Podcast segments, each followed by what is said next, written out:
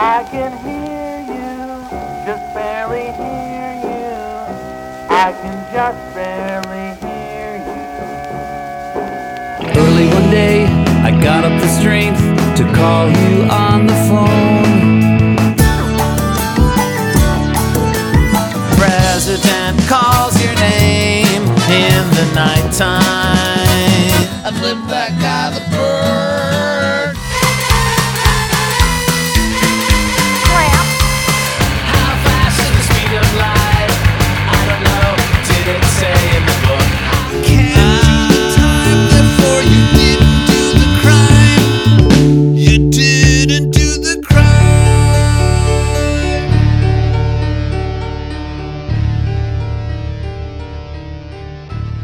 Welcome to This Might Be a Podcast.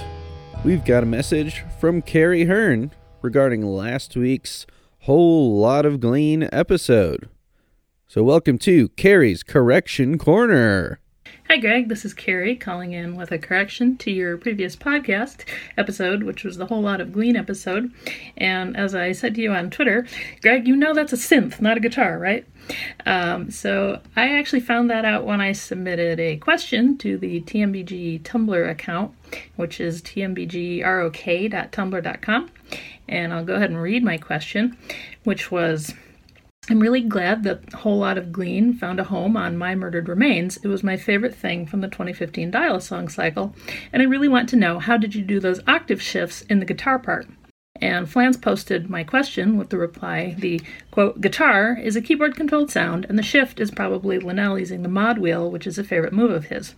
So, in answer to you guys' um, lengthy discussion about how they achieved the interesting overdrive effect on the guitar, the answer is actually that they didn't. It was Linnell playing his keyboard. Thanks for calling in, Carrie. Anyone can leave us a message at 224 801 2930. Obviously, if uh, we get something wrong on an episode, we want to correct it. So call in or email. This might be a pod at gmail. On with the episode. Time stopped when you said hello.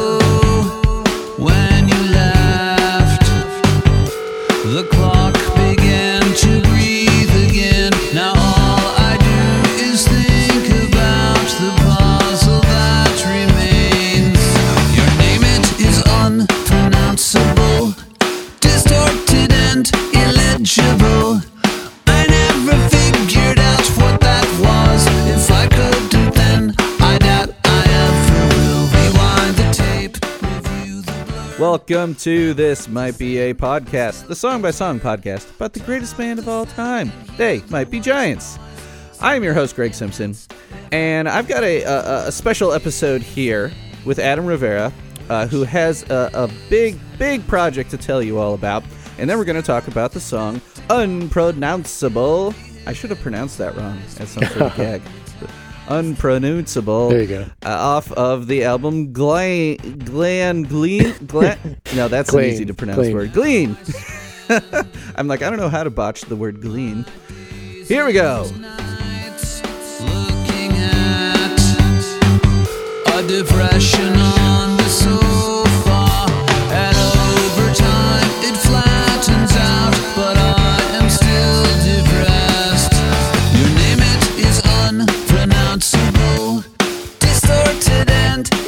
illegible.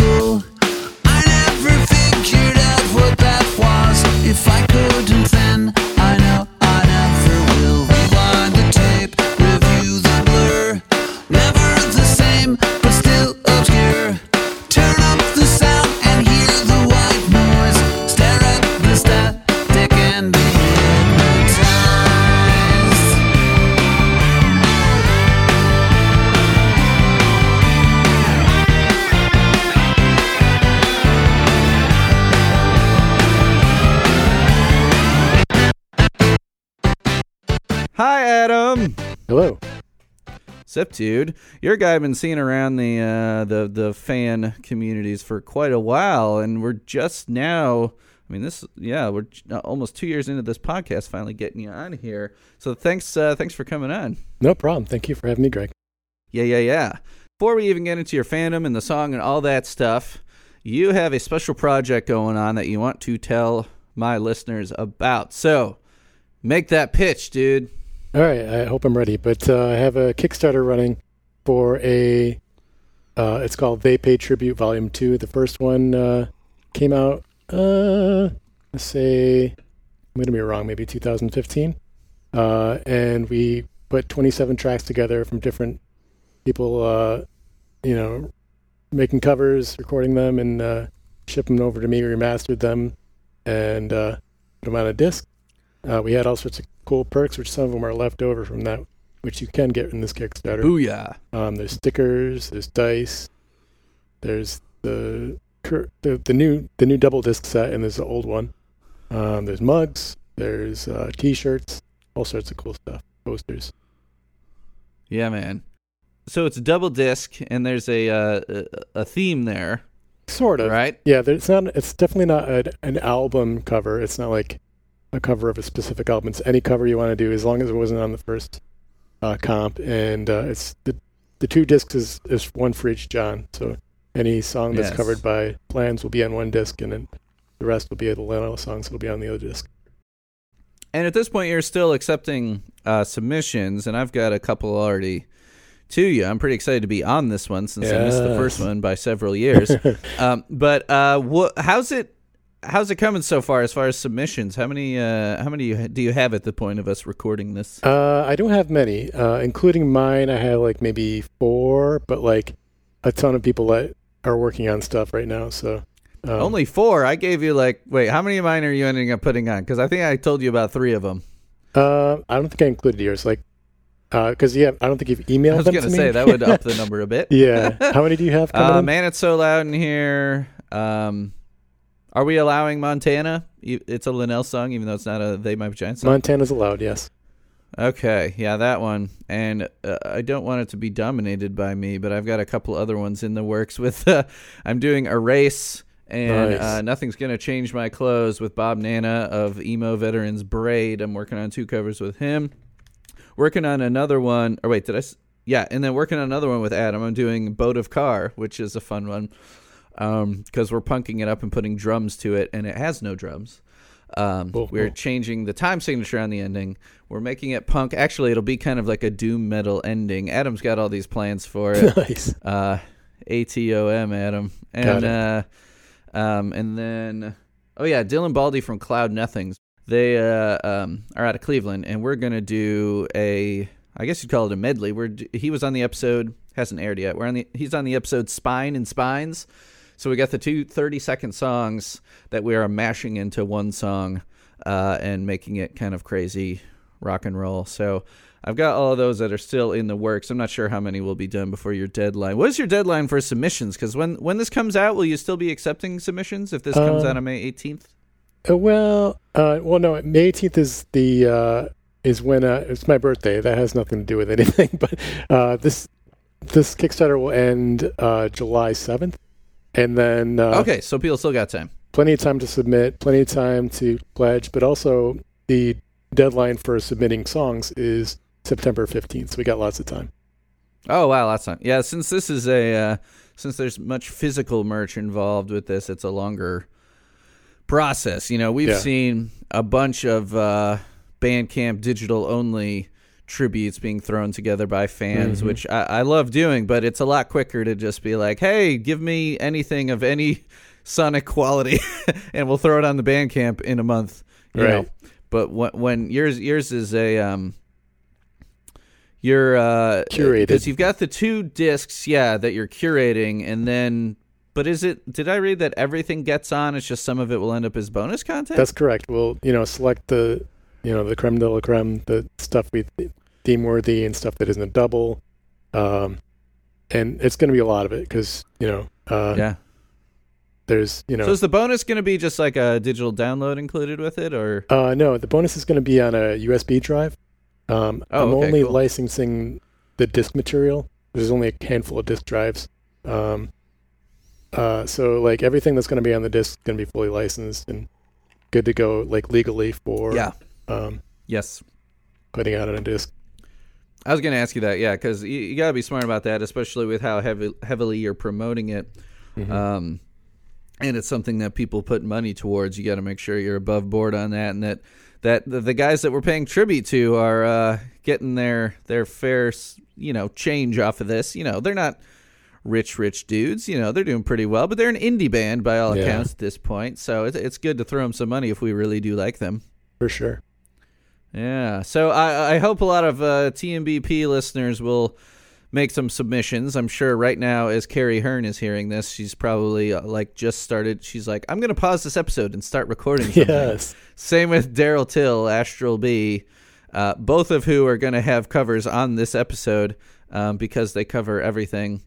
And um, they're also folks that have recorded stuff, especially for me for the podcast, where I'm like, "Hey, Carrie, there, there are no covers of this," and she'll record one Nice. like that day. And then Daryl has re-recorded stuff that he had on his YouTube from like 2008. So I'm like, "Hey, you want to?" Uh, I'm playing, uh, you know, Montana on the State Songs Patreon, and he's like, "Oh, let me re-record that for you. It sounds like crap." Yeah. so it's we've got some pretty cool fans of the podcast here that are uh, big uh, cover artists of They Might Be Giants. So I'm uh, guessing that you'll be getting quite a few uh, from this community within the community uh, coming your way, and uh, lots of high quality there. That's awesome. I'm, I'm excited to hear it all. Oh, maybe me and Avron will do one. We uh, did collaborated on a couple. Well, I mixed and mastered one for them on uh, the flood. Yeah, Road Movie to Berlin on the the flood. Uh, they might be ship posting one, and then I drummed on Avron's cover of End of the Rope for the for the Glean one. So.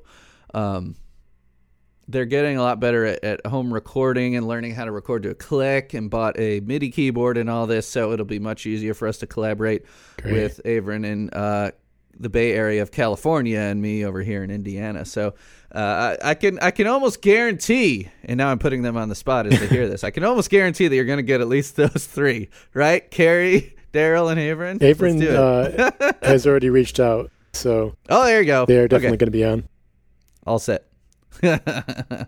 what else do we need to know about that? I mean, you, you, you really have gone all out with this. The the video on the Kickstarter. Everyone needs to go watch this. The uh, oh yeah, tell us about who was involved with um like the visual artwork and the video and I know you've got your voiceover dude made it sound all professional. Who who all is involved with helping you uh, launch this thing? Uh, so uh, my buddy Paul did the voiceover. He's a professional voice actor, so he kind of knocked it out of the park for that.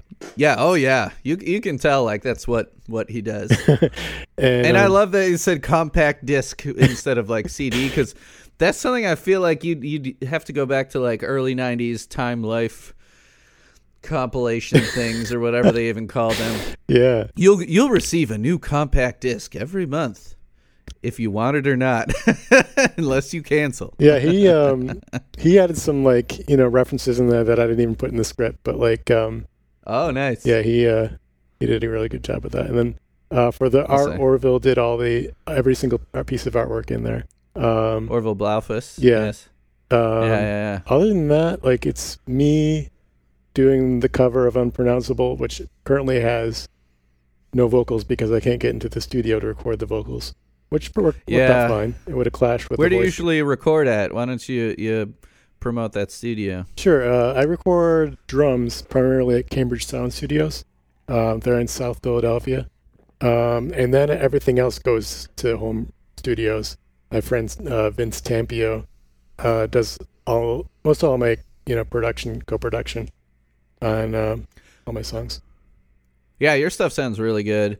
Oh. Um, all of your your originals and your covers are always top notch fidelity, which I appreciate because th- through this podcast, like I love finding the covers. That's one of my favorite things about the episodes is finding unearthing covers and stumbling upon people that have been on the pod or are then going to be on the pod, and um, you know people that are becoming you know, like seeming like real friends. You know, in this age of like you know internet and social media and stuff, it's like, um, you know, you've got your IRL friends, you know, but then like lots of times you'll have internet friends that you've talked with enough or you know have video calls where it, it seems like and that's why i like doing video calls because it really seems like you're getting to know someone better um, even Yeah. more than a phone call um, but like e- each step up on like internet type meetings or uh, interactions, you know, starts to feel more like a, a. I think there's not as much a distinction between people you actually know in person and people you know online, um, because it's much easier to interact online and to collaborate and all this kind of stuff. We're So- also separated by you know distance. There's not like a unless you're in New York. There's not like a hub of of the Right. Giants fandom. Spread out. Yeah, I know those lucky bastards in New York getting to see them all the damn time. Yeah. I know. I got. I got to after everything safe to do so. I got to get to New York sometime just to meet all these people that I've had on the podcast. Yes. Um, you know, Mr. John Eulis. He's like, you know, I've. I think I've. I've made a point, like a running gag, to mention him on every episode now because he inevitably comes up. You know, something about the wiki or like he sent me some MP3 of a demo I didn't have of the song or whatever. He's always the guy. I, I you know, and he's an OG Patreon peep. Nice. Um, since like day one that the pod launched, he's been a big supporter of it, and he's he's the archivist of the pod. I say whenever I need something rare, I'm like, "Hey John, do you have this?" And of course, he always does. That's amazing. Yeah. So everyone, uh, yeah, go to Kickstarter.com. I think if you just search for "They Tribute Volume Two, you should be able to find it pretty easily. You'll know it's the one. You can search "They Might Be Giants." It's like one of two things that pop up. Yeah, or your name probably, right? Yeah, Adam Rivera. You could you could search that in as well. Yeah, yeah, yeah. God, those those dice are amazing. Thanks. They're so cool. yeah, and the mug. I mean, there's so much cool stuff here. The uh, the Linnell T-shirt with the stripes is amazing. The the pocket T-shirt, right? Just Mhm. like, uh, does it come with a wig that has bangs? no wig that has It's a guy- bangs now. I just recorded that episode too. Bangs. The pocket T-shirt thing is like that line gets me every time Yeah. because it makes the T-shirt just that much more classy. There's no pocket on the shirt, but the the print is on the pocket Right. section. So the area that the pocket would be. Yeah. Yeah. no, it's a sweet looking shirt. Yeah, sweet, definitely sweet. Okay, so yeah, you've been. I mean, uh, heading up projects like this. I mean, puts you in that like upper echelon of fans that go above and beyond to uh, bring everyone together in their love of They Might Be Giants. And so let's talk about how you got into the band initially. How did you become a They Might Be Giants fan? Also, how old are you? I'm 40. What am I? 42 now. 43. I'm turning 43. Uh, May 18th. How old were you when you found out about They Might Be Giants? I think I was. Uh, I'm gonna say 16, maybe. Yeah, Um, so you've been a fan for a long time, yeah. more Uh, than half of your life by far. yeah, I guess so. I've been a fan longer than I've not been. Uh, yeah, so tell us about how that that went down. I went over to my friend's house. Uh, his name is Luke, and he had a CD player. I'd I'd never seen a CD player before. He had um, Wait, what year are we talking here then? Uh, this is 1990. Uh, do the math. I mean, it 1995. I want to say. Wait, 1995, and you had never seen a CD player? That doesn't seem right. Uh, they're kind of new at that time, I think. I think I Um, got my first boombox in. Uh, God, I feel like because I was buying cassettes up until I think maybe. I mean, I've been talking a lot about alternative rock, and I think Nirvana Nevermind may have been one of the first ones I bought. Though I know I bought because my dad was a big fan of the Who and the Beatles. I got Who's Next and Beatles Magical Mystery Tour were definitely my first CDs, and I feel those were like ninety or ninety one that I got Right. them. my first CD was Green Day, the first one I ever bought with my own money. So Dookie. yeah, for sure. So then you at least you owned your own by '94 then probably unless unless you bought Uh, it. After no, I bought fact. it around when it came out. So maybe it was '93 that I. I'm trying to think how old I was in that year, but um, yeah, I, we didn't have a CD player at least, and my friend Luke did, anyways. Uh, Yeah, yeah, yeah. um, Like, ooh, household. what is that shiny frisbee like? I knew what they were, but I didn't know how they worked. Yeah, Dookie So- came out February 1st, 1994. I couldn't remember the month. Early 94. Okay, so it must have been '93 that I got into the Member Giants then. Yeah, Uh, yeah. So at that point, Flood was out. He had a copy of Flood on CD, and he had um, a Monty Python instant record collection or something like that. Uh, And I'd never heard of either of these two things. I've never heard of Monty Python. I'd never heard of the Might Be Giants. wow, two biggies Yeah, so um, in their fields. Yeah. So uh, we listened to a bunch of that. I was laughing a lot of, of over the uh, Monty Python stuff, which is amazing. And then he puts on They Might Be Giants, and I'm like, this is awesome. I don't, I don't know what this is, but I'm in love with it. I love it. And I was like, before we went to bed, I was like, is there a way to like loop this so it just plays forever? And he's like, yeah, man, it's called repeat. I was like, no Yeah. way. I know. So- I love all those those those features they had on old CD players. Now no one even has CD players, but I've still got my five disc changer, my component system stereo. It's still the way to go to get the most power, man. Right? You know, I've still got my dual deck tape thing, but like the five disc changer, you can put it Mm. on. You know, it can shuffle between Oh, just yeah. that disc. It can shuffle between multiple discs. But then you're waiting like ten seconds as it Oh, spins yeah. around to different discs between songs. But Technology. yeah, you can do all kinds of stuff. I love uh, I love that though, and you could like change the time so it showed the clock counting up, it showed the clock counting down, it showed the album clock counting down, all kinds of shit. I, CDs are, are the best medium, and that's why I'm so glad that you're putting out CDs uh, for your compilation. it would be cool for vinyl to not be so expensive and to make Oh, that happen, yeah. but it doesn't make any do sense. Yeah, it's so expensive. It doesn't make any sense financially, yeah.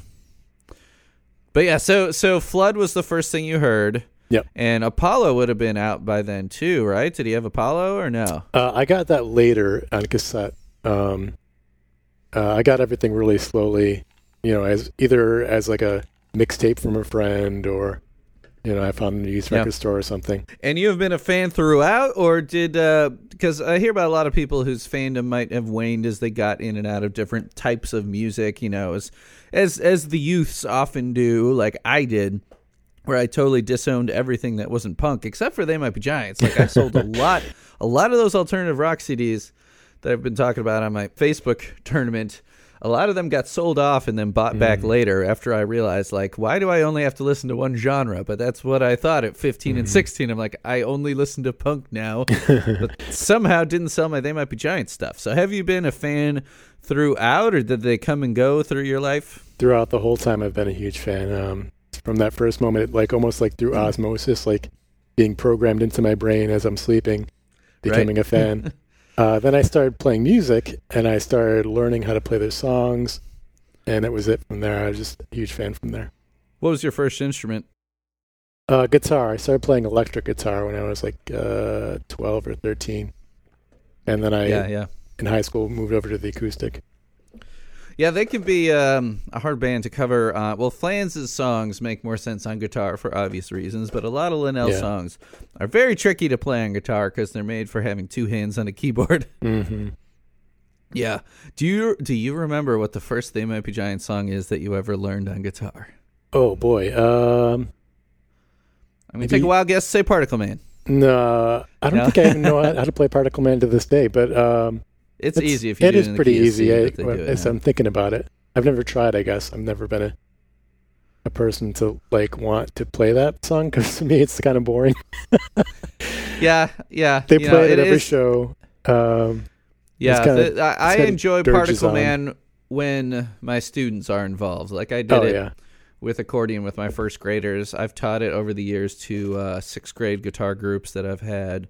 So it, it's one of those that like I enjoy it, knowing that uh, it's like kids kids like it because it has that kind of kid type feel with like you know the secret messages underneath. But like kids like it, it appeals to them, and it's three chords. So uh, Yeah. it, it's fun to to to sneak my favorite band into their lives Hmm. through that song. it is nice, and, nice and slow, so they can pick up on it too. Yeah. Right. Uh, my first, I think the first song I ever learned um, maybe was "Don't Let's Start." Okay. All right. Yeah, not uh not Linnell's hardest song, but definitely not his easiest. So it's an ambitious first song. Mm-hmm. Very nice. Thanks. Cool, cool. Yeah, and you have probably not even would be able to keep track of how many They Might Be Giant songs you've learned to play on guitar since then.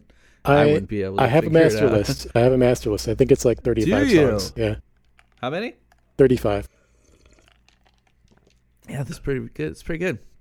I'd have to really think about it. It's, I mean, I could definitely find out how many I've recorded, but as far as just how many I've sat down and learned, I don't. I don't think I could ever figure that out. It's been Hmm. too. I've been doing it for too long, and too many of them weren't documented, and my memory is horrible. So all those things combined, I don't know if I could figure it out. Right. Yeah, yeah. So when Glean came out, You Okay. picked a song off of Glean. What are your thoughts on Glean as a whole? Like when it first came out and they were doing the they resurrected Dial a Song in a YouTube uh, uh, era. What what were your thoughts about that? I was a little skeptical, you know, before it came out, and then when it came out, I was like, "Man, this is great. This is a great thing." And then Phone Power came out, and I was like, "Eh." They were so close together, like it didn't have the same oomph to it. I think they, it's essentially put all the, the best material. yeah. um, but so you were skeptical of Dial a Song coming back, or what do you mean? no, I was skeptical of, of the songs being good on Glean, um, just because they're going to be like dial a song songs, but it it was different. It wasn't quite like dial a song was back in the day. Yeah, just recording. It's so much easier to make a high fidelity recording in the digital Mhm. era than it was back then. You know, I mean, when they started, they were recording on analog tape. So, Mm-hmm. and technically, they were recording on analog tape for Dial a Song too. You know, into a cassette on uh, an Answering machine, machine, right? So it's just a matter of they were recording on lower quality, thin uh, cassette tape instead of in the studio. They would have been recording on thicker reel to reel tape for Mhm. their albums. But these days, it's like, you know, they've they've got their home base studio and they've got Pat Dillett and they just can kick out album quality stuff. And that's what, why we're not finding like there's no demo of Unpronounceable because Mm, Linnell writes Right. it and uh, it comes out in its final form. You know, yeah. uh, how do you how do you feel about that? Do you miss being able to hear demos and songs in progress? Are you or are you just happy to hear them in one final form? I'm just happy to hear them. I mean, I don't have a lot of the uh, demo stuff. Um, I don't have the John Henry demos yet. I should get that right away and listen Oh, to that right now. as a guitarist, it's great to hear it because the uh, uh, in in general, kind of the guitar is hotter in the mix Mm, and more kind of punk. Like Okay. I don't know who would have told Flansburgh to tone it down, or who would have, or who would have you know been eventually responsible for it being lower in the mix. But like it's a it's pretty hot in the in the demos, and it, and it comes off as a more kind of raw post punky kind of record, which Mm. I love. It's it's a good listen. It's worth getting for sure. But yeah, on this podcast, like a lot of these demos, I never bothered to. uh I mean, they have just so many songs as it is. It's like you spend, you could, you know, you spend so much of your listening time, eh, you know, dedicated to one band because they have so many songs. And I'm mm. researching for this podcast. You know, I'm not gonna sit down very often. I mean, I, I, I once sat down and listened to the entire Power of Dial a Song one and two all the way through, which is like what is that? The first one's like an hour and a half or something. So it's like an hour and a half of the weirdest shit. Some stuff that never got released. Some stuff that is just very early demos. You know, dial a song versions. But like, are you gonna spend your time sitting around listening to demos or listening to the ones that they released on an album as what they thought is the best version? You know, you're gonna listen to what they thought the best versions were. Yeah. This comes at an opportunity cost, kind of. Yeah, but I was getting some feedback, like on the Mesopotamians episode um, that I just released. Noah Daniels, who is about to be on the Whole Lot of Glean episode, actually, yeah, it'll come out pretty much right before this. Mm-hmm. He tweeted at me like, "Oh my God, where did you find that Mesopotamians demo?" And it was uh, deep within this article that you can find off the wiki, but you kind of have to click through a lot Ooh, okay. and yeah, so I put it in the episode, and he had never heard it before. That was my Uh, first time said- listening to it too. Yeah, the auto harp, right? He said, "Wow, Yeah. the Mesopotamians demo is incredible. Lyrically quite rough, but musically, I almost love it more than the original." I Hmm. think it means original by the album version. Yeah. Yeah, where did you get it? I'm like, it was hard to find. Like, it's not on YouTube. Yeah. It seems like maybe someone now that I've made people more aware of it, maybe someone will go ahead and grab it and upload it to YouTube because Maybe. you'd think YouTube has everything, but I often still have to go to John Eulis to get MP3s for stuff. That was my second guess that you got it from him, but yeah, no, I think he might have pointed it out to me originally. Yeah, I think I couldn't figure out like navigating the wiki 'cause it's a huge it links to the article, and then the article is gigantic, all the way at the bottom. It's there.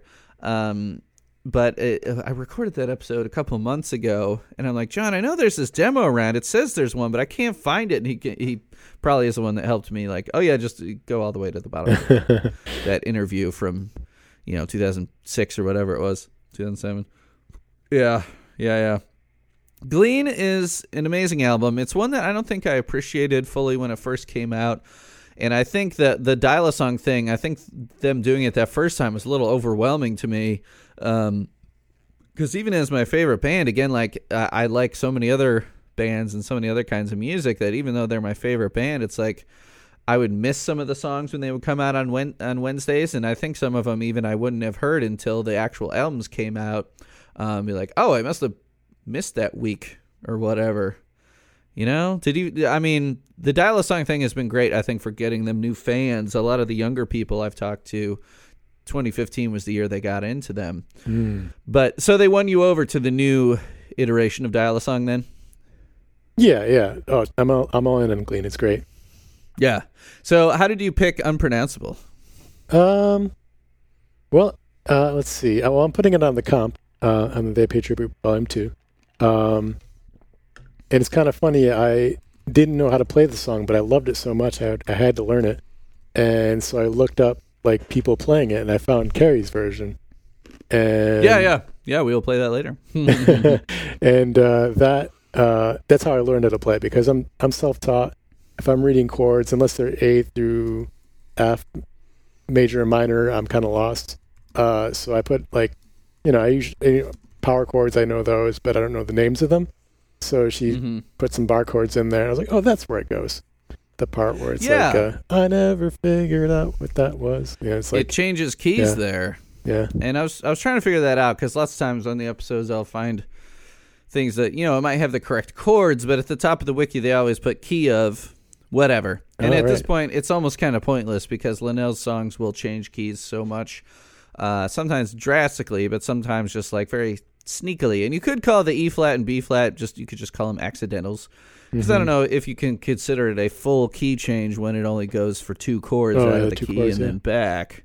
Because E What flat and B flat are not in the key of G. that's E flat and B flat. You're saying? Uh huh. Yeah. Okay. Because it's it is in the key of G with all the G, C's, and D's and the A Mhm. minors, but For then the E flat and B flat come up out of nowhere, and yeah, you got to do bar chords on those. There's no other way to do them.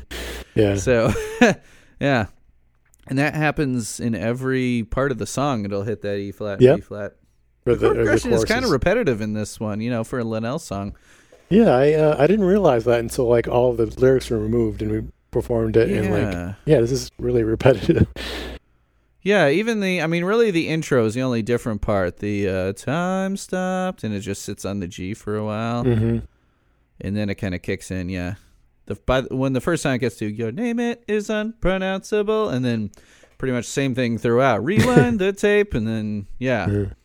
Um Well then there's the flange part too, but it's still the same chords, Same right? same chords, different lyrics and uh, Yeah, uh, different melody. melody. Yeah, I do love that th- that they both sing on this because that's that's been a, a, a thing that you know it's just a minor grievance I suppose that in their early stuff they sang on each other's songs so much and not not so much anymore. Yeah. And again, I think it might have to do with like just the digital era, them being able to just demo out and and record their own harmonies right off the bat, and then they're probably like, yeah, just do your own harmonies on the studio track. You know, it's fine.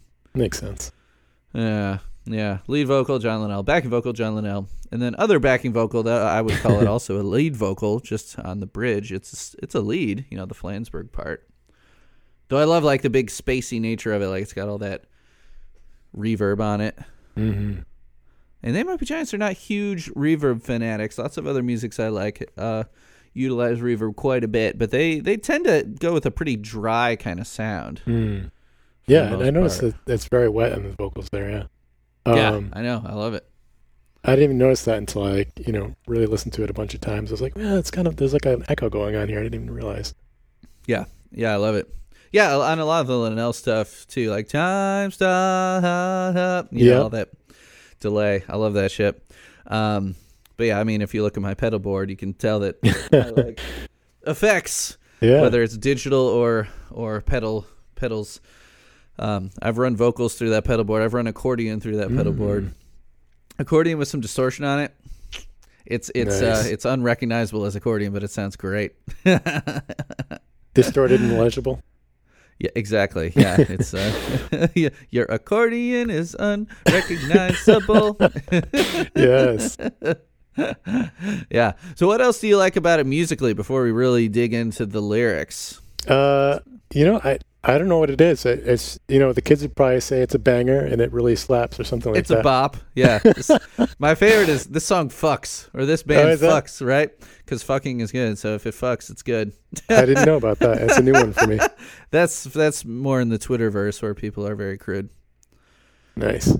It's a bop. I don't like that one. It just makes it sound like it's a kid's song. Yeah, like kids bop Which, or like um bop. You know. Right, right. exactly, exactly. Hanson. You know, if you said like you know, oh, uh Triops has three eyes is a bop. That I could that I could go for. Right. But unpronounceable, I, I could go with banger. I could go with that. That that I can do. yeah, sure.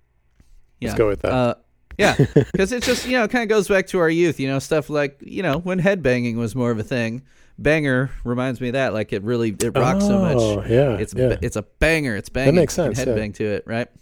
I think my favorite part of the musical uh, stuff is where they heavily gate the music in that last uh, instrumental part. oh right. like the very glitchy stuff. Yeah. Yeah, and the first time I listened to it was on CD in my wife's car when we first bought it. Oh. And I thought because her her car was a 2005, so when we got this, it was already a 10 year old car, and I thought the the CD player would skip on occasion. I thought it was skipping Wow. until it eventually settled into that rhythm. It was skipping to a rhythm. I'm like, oh, that's intentional, but it was awesome. It fooled me at first. I could just picture people across America just banging on their CD players, like, "What's wrong?" Yeah, damn it! It's a new, it's a new CD. but yeah, it's so cool. Like the because yeah, Flansburgh says um, the cutout effect. I wasn't really sure if they had just done it in post where you just snip out parts. Uh, but he says it was a gate. Which uh, do you ever? Um, I, you go to studios to do stuff, but you know, do you know about gating? Uh, a little bit. I know it. Like you can cut out noise and stuff like that. Yeah. Yeah, and I use it on the podcasts a lot when I have guests um, who maybe there's uh, an air conditioner going or something, right? Right. Or something's you know whirring in the Something's background or whatever. or something. Yeah, or yeah, there's a bunch of different reasons you would use it, but so it uh, so for people that don't know, it's a it's a plug-in, basically, you know, something you'd put on a track uh, on your recording, or I do it in post in mixing, right?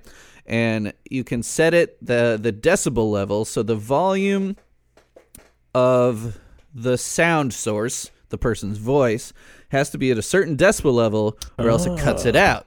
Okay. So when they're talking, you know, unless they like, sometimes it's hard if the person starts talking really quiet. You got to set the gate really, you know, at a low decibel level, or it'll cut out their whispering. You know, uh, so you just you you put it right above where that you know if there's just like a ah, you know a fan event blowing or whatever that you didn't notice when you were recording. So it cuts out all of that because it's just a quiet thing below that decibel level. But then when they talk, it basically turns off the thing and lets their talking cut through. Um, so I use that a lot on podcasts, but you can use it. Um, gating became a big thing in the 80s. And when you think of like 80s albums, when you think of like that 80s drum sound, they would gate snare drums a lot or gate the reverb. So it would be ah. like, ka, ka, Almost like a drum machine. Yeah. yeah, so it would like very there's a very definitive stop to the sound. Like it mm-hmm. doesn't just ring out like ka. It's like ka and then it just stops. you know, if you think about like Bon Jovi living on a prayer and stuff, like those mm-hmm. those drums are very heavily gated. That's how they do that. Okay, that makes sense. Yep, yep.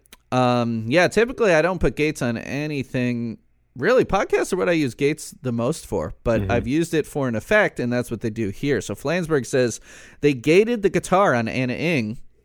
That's how they got that very staccato sound. Oh. Yeah, he says, like the guitar on Ana Ng, the track is gated. Getting the gate to open and close musically without snipping the audio waveforms in such a way that causes a click was a bigger technical challenge than one might expect in this 21st century digital music world.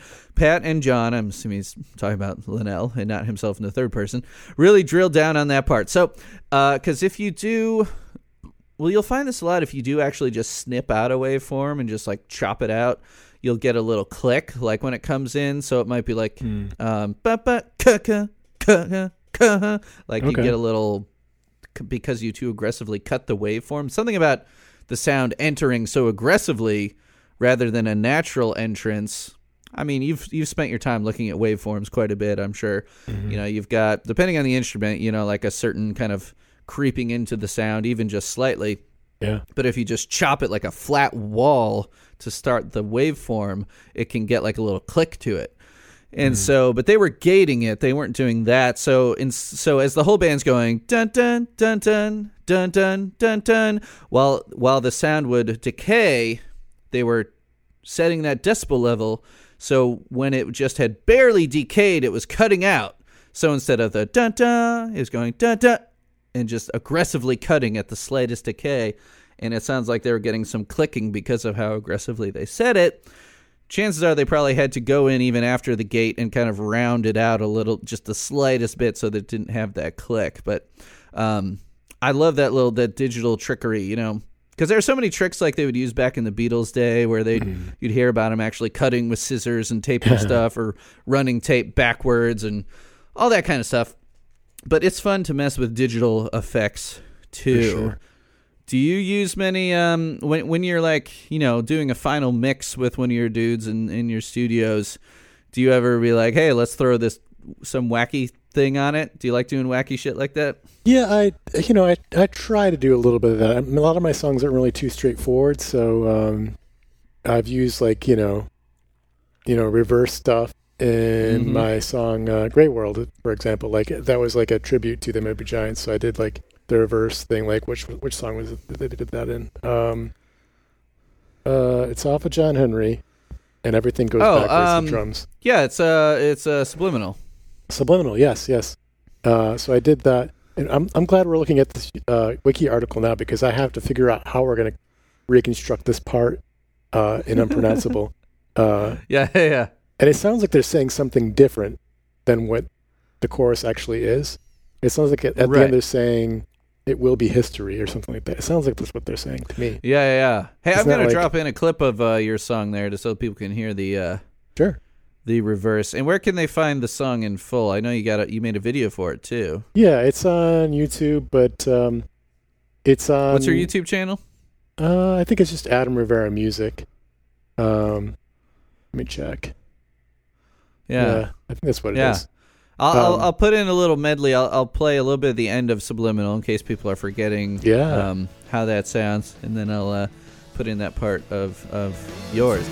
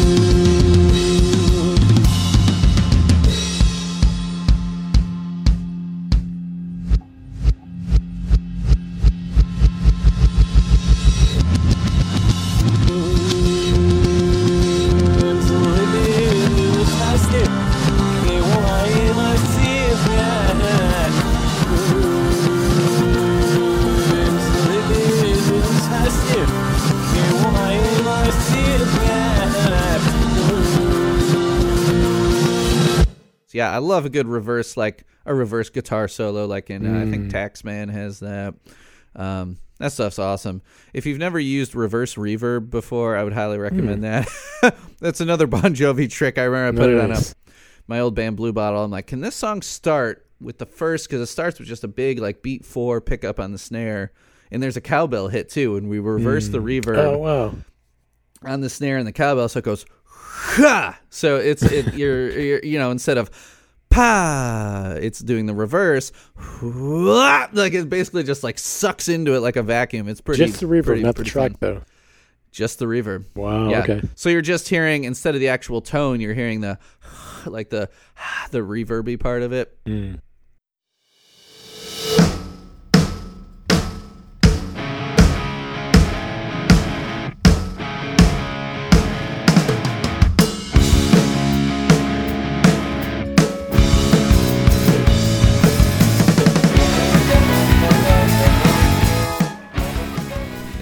It, it's cool. Yeah, my my delay pedal there has reverse delay. So it's it's a weird thing. You play it and then it kind of it does the it does let's see the forward delay first and then sucks it back. So if you go if you just go Oh. like down the string, it'll go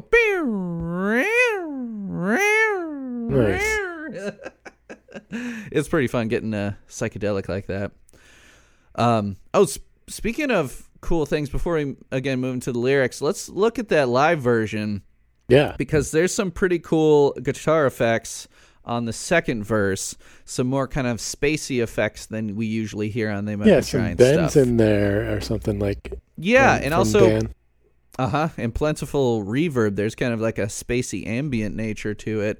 Uh, so let me just drop that in here, and I'll, I'll I'll cue it up right on that second verse. Yeah, let's check that out.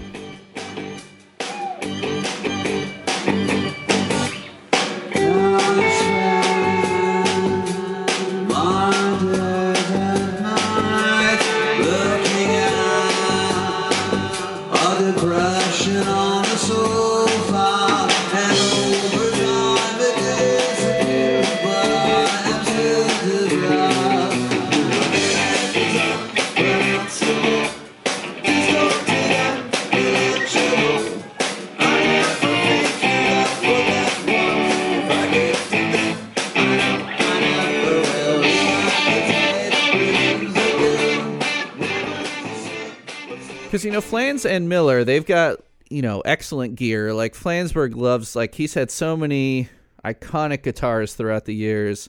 He's got you know really great amplifiers set up. I think he's using a high tone right now. Is he an orange head? I know he's got some high tone high tone stuff, and he loves pedals. Uh, and Miller has a fair amount of pedals too, but they typically are using them for like subtle effects and different types of distortion. They're not doing like really crazy crazy shit so when you hear stuff that sounds that uh exaggerated of an effect it is pretty rare for them i feel Yeah. like Especially like Yeah. live, like on the spot. That was the second time they ever played that song live. yeah yeah yeah yeah and the um hold on let me credit the person that put that up there uh so you can find this one we just played on youtube the channel is heather goo heather goo i wonder if that's heather baird i do have a heather on patreon Hmm. Heather Goo. But is she in? No, she's not in New York. So chances are that's not her. Hmm. Yeah, so this was posted uh April pretty early in that Dial-A-Song cycle, April 2015. Uh yeah, and they said it was the second time they've played it and that the they basically say that the first time wasn't good, so that they're going to do it a lot better this time. Sounded pretty good Yeah. to me. Yeah, you know, I mean, they're they're, they're very self-deprecating in their humor, No, that's which I true. love. Yeah. And they are very professional, so. Yeah, I mean they're they're they never full, would fully botch a song. I don't see that ever happening. You know, they're all very talented, and they you know the the Johns surround themselves with talented musicians, and Mm-hmm. having the three dudes behind them now that you know they've been gelling for you know the two Dans since '97, and then Marty in 2003 2004 came in, so they they are a very solid unit. Yeah, they know what's up. Yeah, yeah, and hopefully it's that that that unit for good. I mean, I I got a little nervous when uh, Flans posted that um that little like compilation album called Modern. Um, I went ahead and bought it, even though I already owned all the songs. Felt kind of silly, but all the I mean, you saw that right? All the money went to uh their crew and to uh, Oh, yeah. the the non Johns, right? I mean, what did you think when you first saw that? Because it made me a little nervous.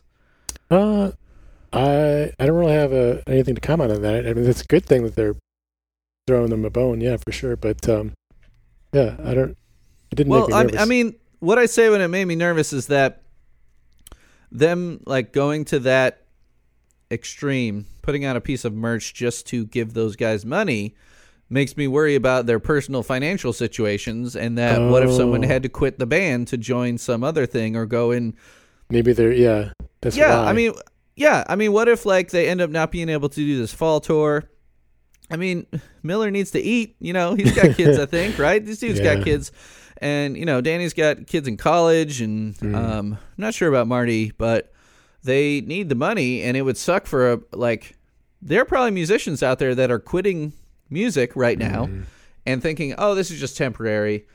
But then, you know, you end up in some other profession that actually puts food on your table and then music goes to the side and that that's I mean, that's just life sometimes and this is very extreme circumstances. So that made me very nervous. I Like can see that now. Yeah.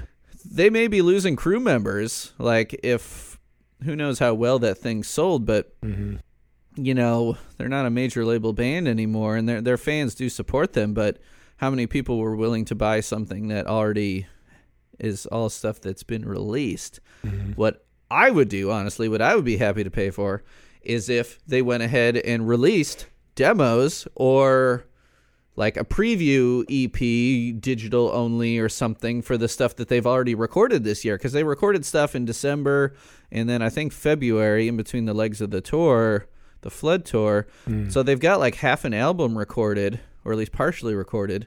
If they release like a fan only sneak peek kind of thing, I would gladly pay for that and and give that to the dudes. Um, even after the fact, after the album's released, they put the uh, Yeah. like the demos out. Yeah. Yeah, you know, something to yeah, make extra money for those guys and something that we haven't heard yet. Mhm. Um that'd be super cool. Like I, I know the IFC has kind of gotten delayed because I mean, if they're trying to manufacture merch, some of that's getting delayed because factories are are putting non-essential stuff to the side. yeah. Um, but I mean, like a digital thing would be pretty easy to be like, hey, here's a little mini IFC we're doing. If you pay in, you get to hear shit that no one else hears. Yeah. Please don't put it on YouTube. You know, that kind of thing. Like, here's some demos, you know? We don't release demos anymore, but it's desperate times. Here's some new songs demos. Like, Yeah. or or here's what it's here what we got here's what we got so far uh, that's gonna go towards a full length you know just for you super fans only i would love that I think there was something recently that they, they included some of uh, Danny's music on. Was it? I don't know Oh, what it they? was.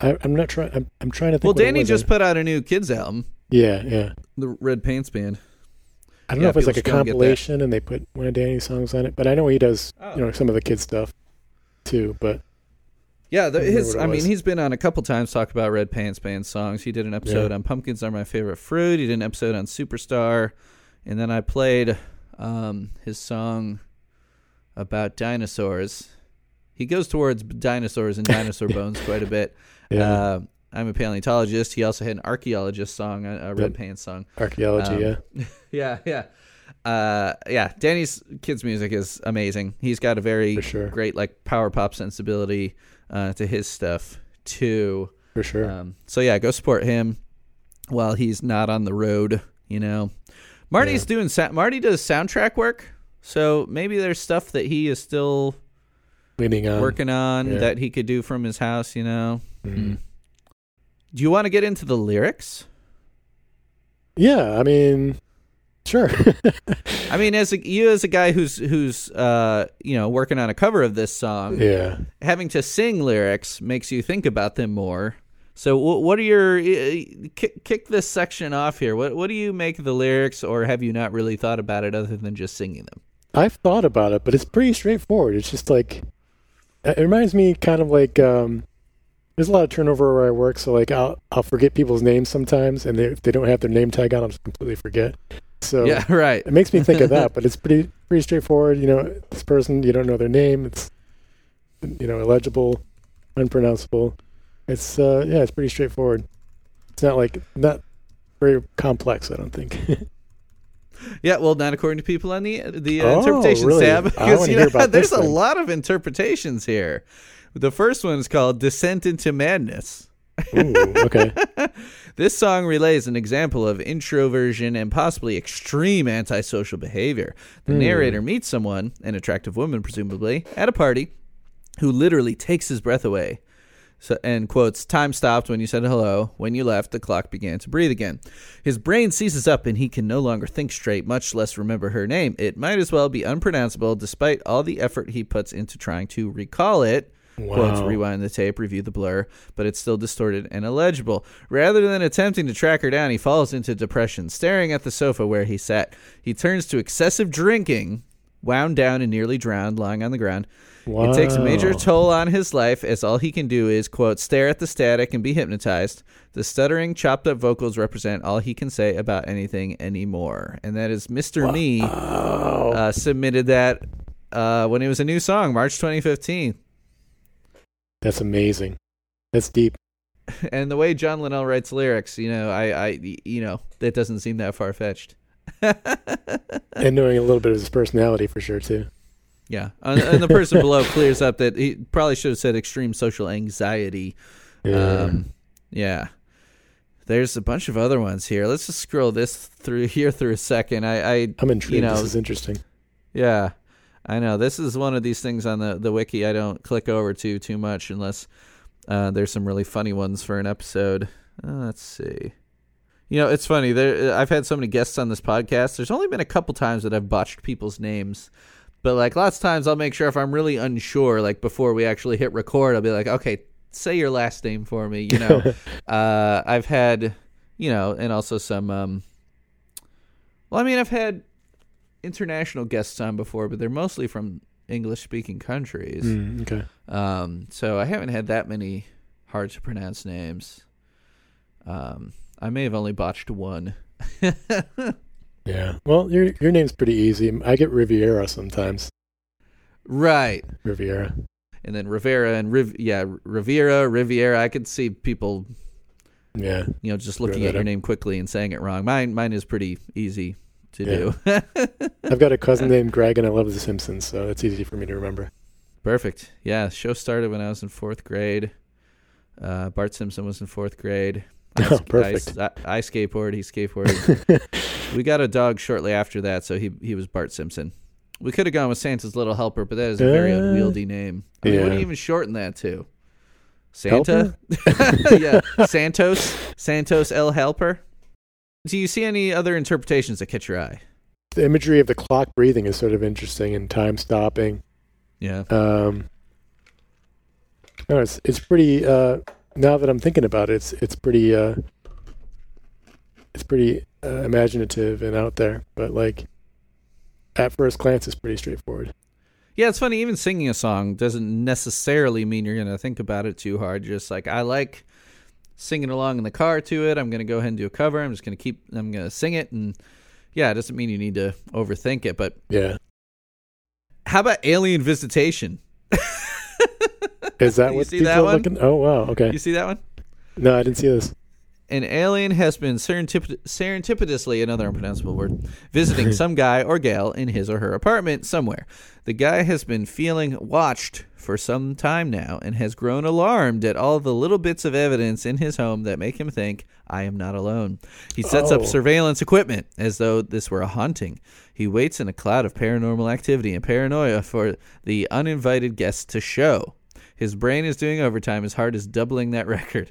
The alien finally presents itself. It moves across the room and sits politely on his sofa, introduces itself, perhaps gives a monologue about why it has come to Earth and chosen this particular guy to be his liaison with mankind.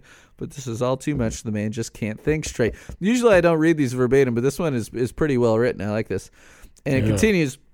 And then the alien is suddenly gone as though it had never been there to begin with. The guy takes a moment. He feels as though he had just had an episode. Was it real?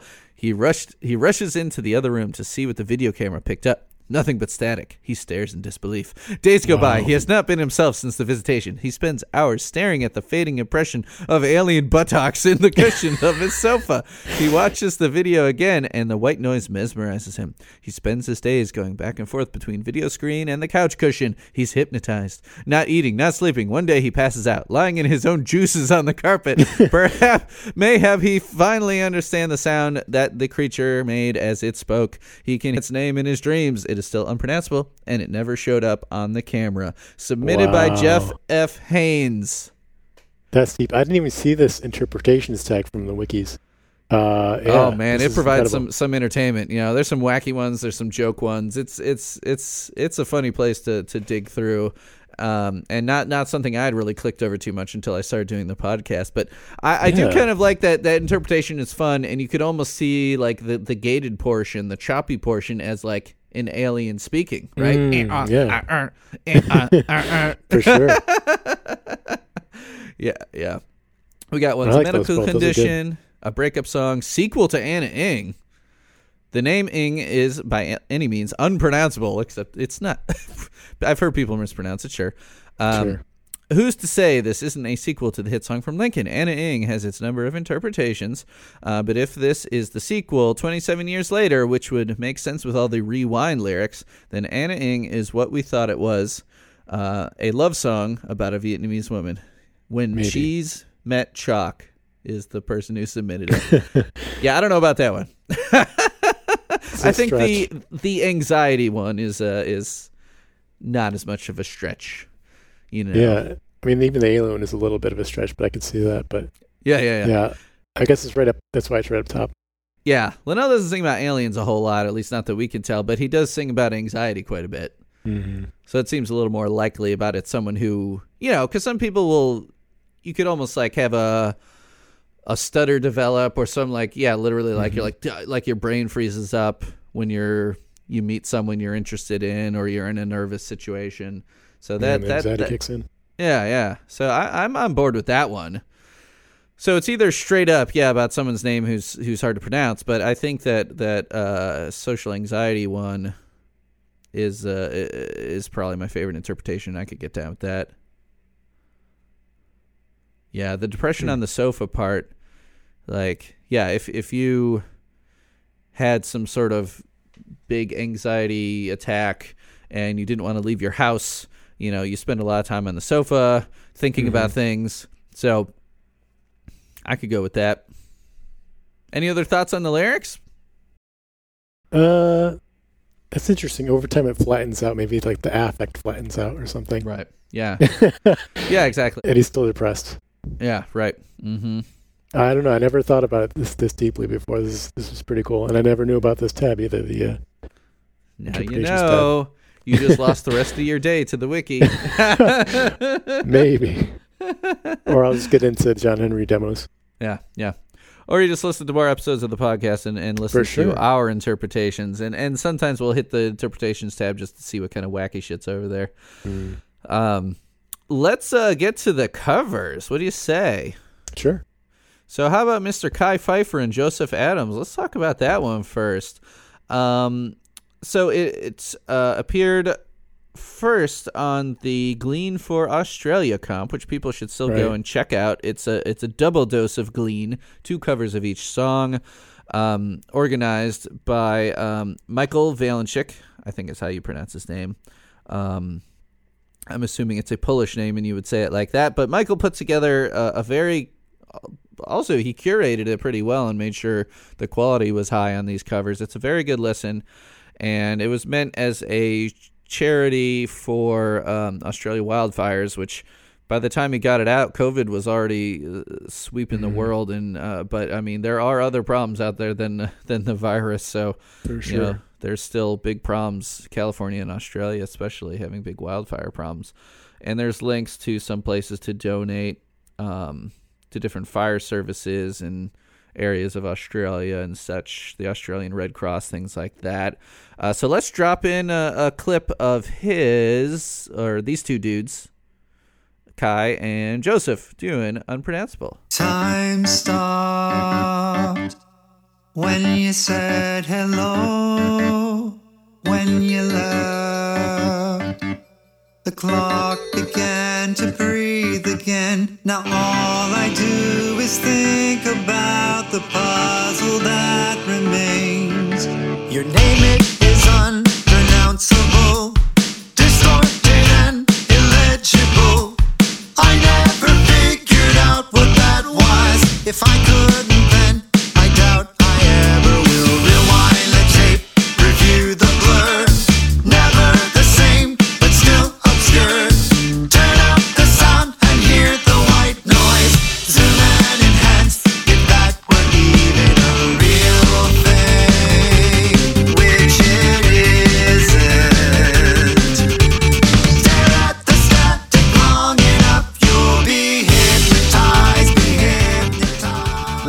things about uh, their cover? I like the uh, there's sort of like the the drumming. There's like a gallop at the end almost, if that's Uh-huh. the correct terminology for it. I really sure, like that. yeah. Yeah. I like the there's a there's a starty stoppy part that wasn't initially in the song. I like that too. Your name is unpronounceable, distorted and illegible. I never figured out what that was. If I couldn't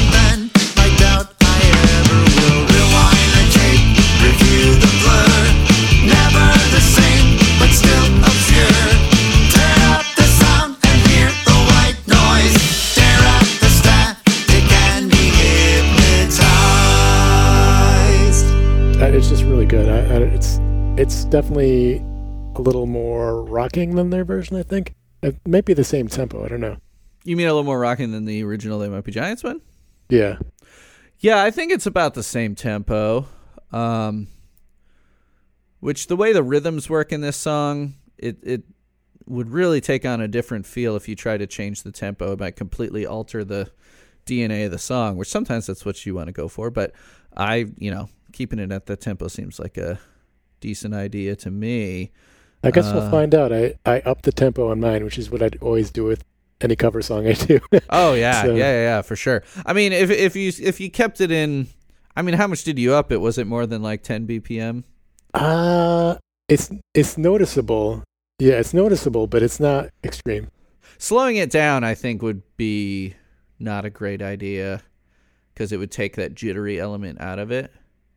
Hmm, Though I, I- suppose it could almost change the interpretation and be like, "Oh, this guy's not that anxious after all. Listen to how chill this is." well, I think Daryl's cover might be slowed down, or it's just maybe less busy because there's no other instruments besides Yeah. the melodica and the piano.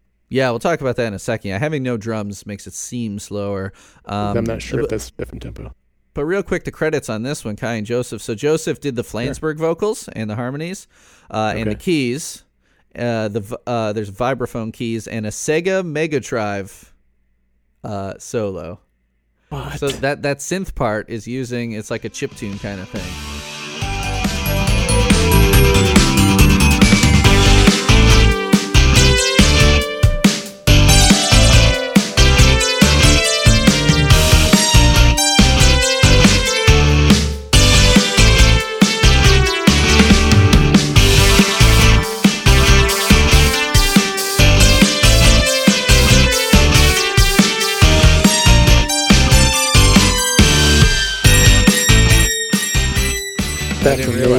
Realize amazing. that till just yeah, I didn't realize I- that either. because you don't see the credits for each individual track on the Bandcamp unless you click right on it. Hmm. And then Kai did the Linnell vocals and some harmonies, did the organ, uh, the rhythm and lead guitars, the drums and percussion, the bass, and also mixed and mastered it. Kai is a guy like um, me and him talk a lot because we do a lot of the we have a lot of overlap in our the ways we approach things, and he does a really good job um, with all of his songs he's involved with. He's he's got a really good home studio going too. Uh, cool dude, and uh, he is picking a song to be on an episode for. I'm Not sure when that would air or when it would record, but he'll be on the podcast at some point. Looking forward to it. Yeah. Yeah. Yeah, let's just go ahead and talk about Daryl's. Uh, he has that on his SoundCloud slash Astral B. It is also on the Glean cover album. Time stopped when you said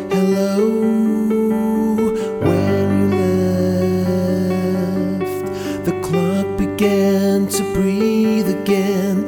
Now all I do is think about the puzzle that remains.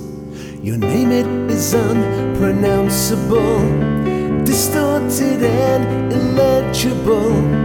I never figured out what that was. If I couldn't then, I doubt I ever will. Rewind the tape. Never the same, but still obscure.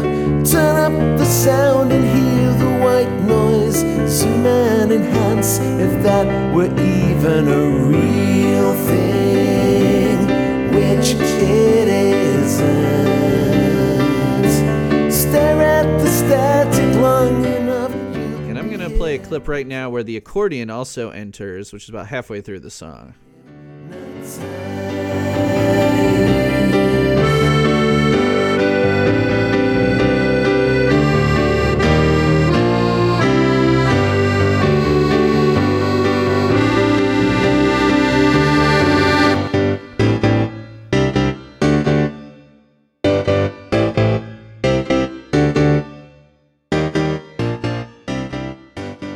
I should have asked him what kind of accordion that is because it's it's got to feel more of a folk accordion than a. Uh, I think he has a couple accordions. Um, but I don't know if you know. Do you know that much about accordions? Are you? I don't actually. dude? No, I'm not. I thought that was a melodica at first. Well, because it does. It has uh, a vibrato to it, which. Okay. Um. So I've got. I mean, technically, I've got four accordions, but really, I inherited three from my grandpa, and two of them are basically decoration because they're beyond repair. Uh, They sat in my mom's basement for a long time after he passed. But we got one fixed up, and it's a small diatonic button accordion. It does not have a piano side. It Oh, only wow. is made to play in C and G. So it's got two rows of what pretty much look like shirt buttons, um, and it's 175 years old approximately from when we got it looked at and fixed up. Um, so the one row of the buttons plays in C, the other row plays in G. It's kind of like a harmonica in that you know a harmonica when you blow out or breathe in, it's two different notes. Uh, this kind of accordion changes notes whether you are pushing or pulling the bellows, whether it's a draw or a pull. Gotcha.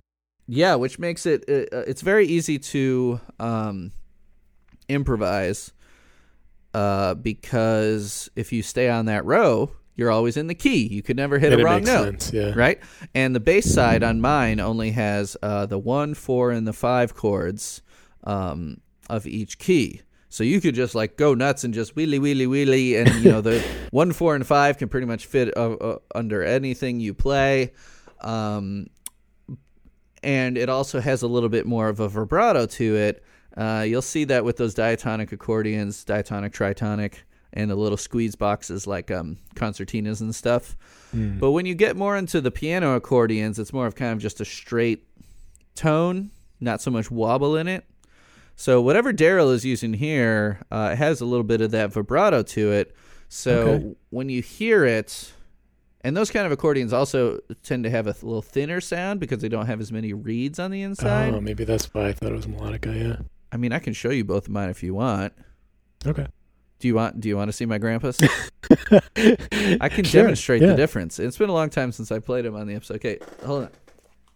It's got its case to it. It's got its own case. Okay. First, yes, two different size suitcases. First, the my piano accordion. So most people are familiar with what an accordion sounds like if you're a They Might Be Giants fan. But just for comparison, oh, and this is right under my desk because I was recording something. Yeah. Original song, and actually a Beach Boys inspired song. Because people don't realize how much accordion is all over Pet Sounds. Like the song uh, "Wouldn't It Be Nice" has three accordionists playing in unison on the record. No way. So here we've got if I just play a C, not not any vibrato there. You can give it that thicker sound depending on how many reeds you're using. Like here, it's got an octave right in it. Now, if I play a C on my grandpa's, um, oh, mash all those keys. Now here's my grandpa's very old Italian accordion. well, these are both Italian technically. So here's my grandpa's. Wow. So it's got two rows of what basically look like shirt buttons. So if I play a C on this one, it sounds like this. So it's got a little bit of that Interesting. Yeah. wobble to it. So, and in out makes different uh, notes, like I said.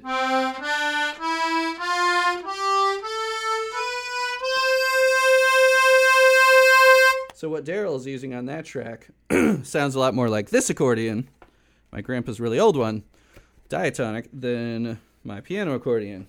So I'll have to ask him what, because I think he does own multiple accordions. Wow. The interesting thing, Linnell's current accordion um, is a piano accordion, though it is smaller. It's like somewhere in between the size of my piano accordion and my diatonic accordion. Um, as he's gotten older, he's using lighter and lighter accordions. You know, those Oh, right. accordions are very heavy, uh, so I don't blame him. But his accordion, though it is a piano accordion, has a little bit of that vibrato to it. Huh. And if you pay close attention, um, now the original of Unpronounceable does not have accordion in it, but if you pay attention to live recordings, like if you watched a Particle Man live recording from the past few years and listen to the sound of the accordion, and then listen to an old live recording of it with accordion, you will, you know, if you listen carefully, you'll definitely hear the old ones.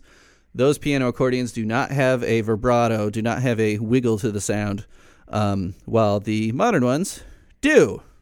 Hmm. I'm not exactly sure why he decided to switch not just size of accordions, but almost timbre of accordions. It's interesting.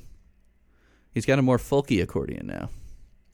Yeah. Let's Does see. he, does he pull it out just live for live situations, or do you think he just does the same in the studio? I've I've seen pictures of him using this the same accordion in the studio. I mean, you'd Okay. think maybe, you know, he's probably got dozens of accordions at his place now. You I'm know, sure.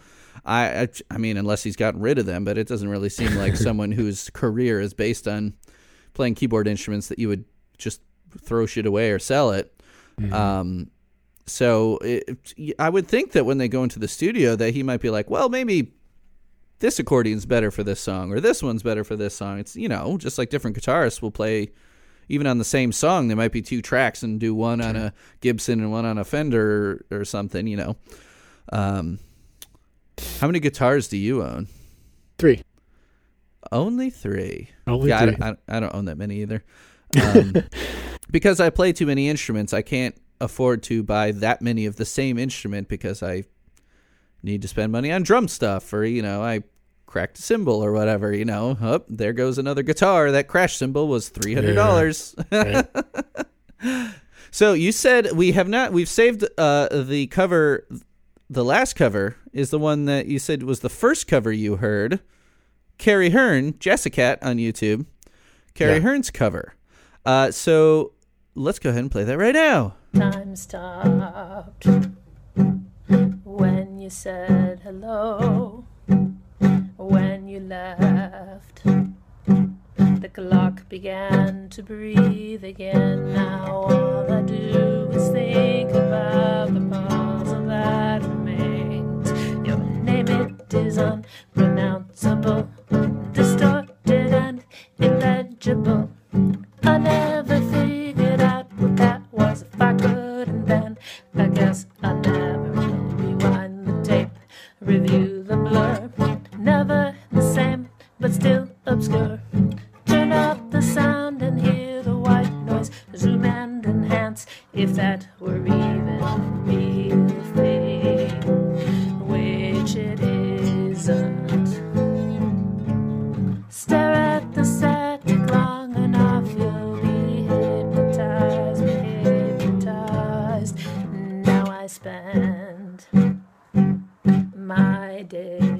So Carrie's specialty is the classical guitar, as in a nylon string. Yeah, the arch top. Yeah.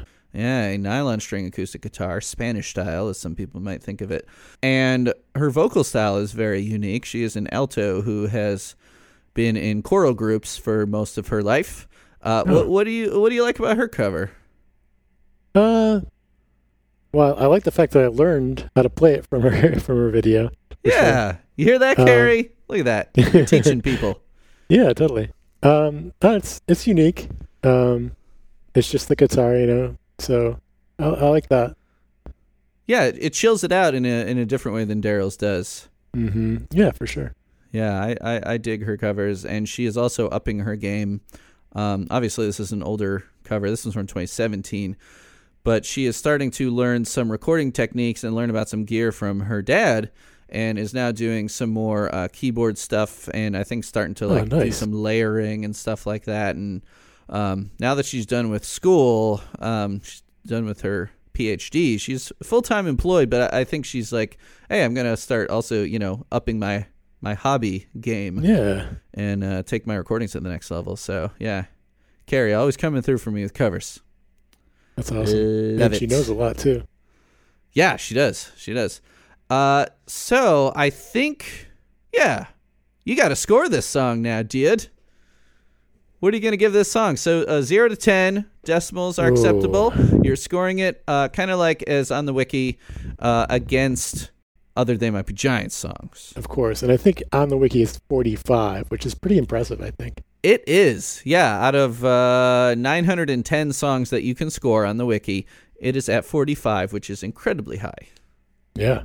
Yeah. Um, so giving it scale 1 to 10, Uh, that's hard. Um, I'm gonna Well, say. what's a 10 for you, like off top of your dome? Um, Like other than like Birdhouse and you know the big ones. What's Yeah, a 10 for you that people might not expect as a 10? well, my favorite song, it's um, "Destination Moon." Oh, That I think is a ten to me. good choice. Yeah, I haven't done that episode yet, but that is definitely up there.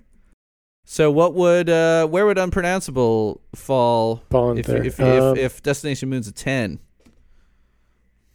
Ooh, uh, this is always really hard for me because I love all this stuff, of course. But um, Yeah. probably like a. I'm just gonna throw an eight point nine in there. Niner. Sure. Yeah. Mm-hmm. I think this is my second favorite song off Glean after Answer, uh, which is one that I've covered and I did on uh, Not a race. for that episode. What did I give Answer? Let's see. Where did I? I can't find anything. Let's see. Command F. Answer. Okay. I gave that an 8.9, which is what you just gave. Yeah, which, which is what you just gave unpronounceable. So if uh, my favorite Glean song is at an 8.9, go a little bit below that. I think I'm going to go solid. Uh, let's do an 8.1 for unpronounceable. It is, it's a great song. I love using the digital effects. I love that they use some more reverb. It kind of sets itself apart in its production elements. You know, they they really took it up a notch with the production because even though it's like in a way it's kind of like that straightforward Linnell power pop uh, you know wheelhouse that he's got um, but then it adds these extra little twists in the production which I love and plus it has Flan singing on it as well which I love Yeah, yeah 8.1 nice I'm into it. so plug that Kickstarter one more time So it's uh, They Pay Tribute Volume 2. Uh, you can find it on Kickstarter. Just search They Might Be Giants or search Adam Rivera. Um, there are various perks from $2 all over to $200 and various levels in between. oh what does 200 get you Uh, let me check. Uh, that's It's called the very biggest one, I believe. 200 gets you sexual favors from Adam Rivera Whoa, look out. yeah, it's called the very biggest one. It it comes with two copies of the double disc, two copies of the original disc, a T-shirt, a bunch of posters, some dice, some stickers, and a USB drive with all the bonus content. Nice, nice, nice. Yeah, see, this podcast has the explicit E next to it, so I can say all kinds of wacky shit.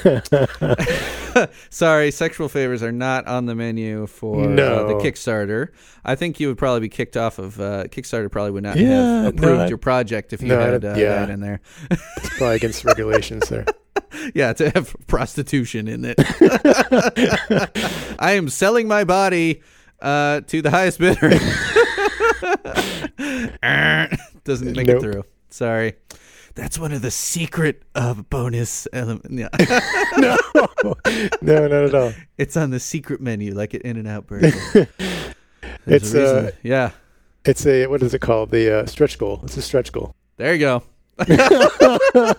All right. No, for real though, there's a lot of cool stuff on there. I pledged to it, and uh, you will be hearing some of my songs on it as well. And uh, Kai, I'm sure, and and yourself, obviously. And Yeah. there's gonna be a lot of awesome stuff in there. Those of you listening, there's still time to submit. All of you, this might be a podcast listeners. Uh, get on that. Let's have a really big showing of podcast fans on this compilation because you're a talented bunch. So Yes, thanks, please. Adam, for being on. Happy to help you promote this thing, and I wish you very, very much success with this. I'm sure it will uh, all turn out great. I'm positive. Thanks so much, Greg. Do you want people to find you anywhere else, uh, like for your music? Where should they go? Sure. For my original stuff, you can go to adamriveramusic.com. Easy. Gotta love a guy that has an actual website. You can also find like all the stuff I released on uh, iTunes and Amazon and all that stuff because it's all dig- digital distributed. Yep, this guy's the real deal. He's he's all over the place. Uh, I I do love it when I'm looking for covers and I find the same cover on multiple platforms because that Mm. means you know they're they're covering all their bases as you should. And you can find This Might Be a Podcast uh, at thismightbeapodcast.com. Uh, this might be a podcast.bandcamp.com features a lot of They Might Be Giants covers and uh, all over the social medias. I'm not even going to bother saying those anymore. But if you want to get in the mailbag segment, email is the best way and voicemail. So email this might be a pod at gmail. Voicemail is 224 801 2930. Give me a call, leave some voicemails. I want to hear some new voices uh, that I can plug into the mailbag portions of the podcast. And um, I think that's about it. Head to the Patreon if you would like. Uh, uh, give Adam money to make his stuff. Give me money, and I'll, I'll send you stickers. Uh, you like those stickers you got there, dude? I do. They came out pretty sweet, right? They're pretty awesome. Yeah. Yeah, see, we we both know what we're good at, and we also know when we should hire other people to do stuff like art wise, Yeah. right? Mm-hmm. You know, there's there's a lot of artistic talent visually and musically and everything else when it comes to the They Might Be Giants community. There's a lot of very very creative people with very creative brains and a lot of talent. So uh, we love uh, hiring on those people as well. That'll do it, man. Thanks again. Thanks so much, Rick. Awesome.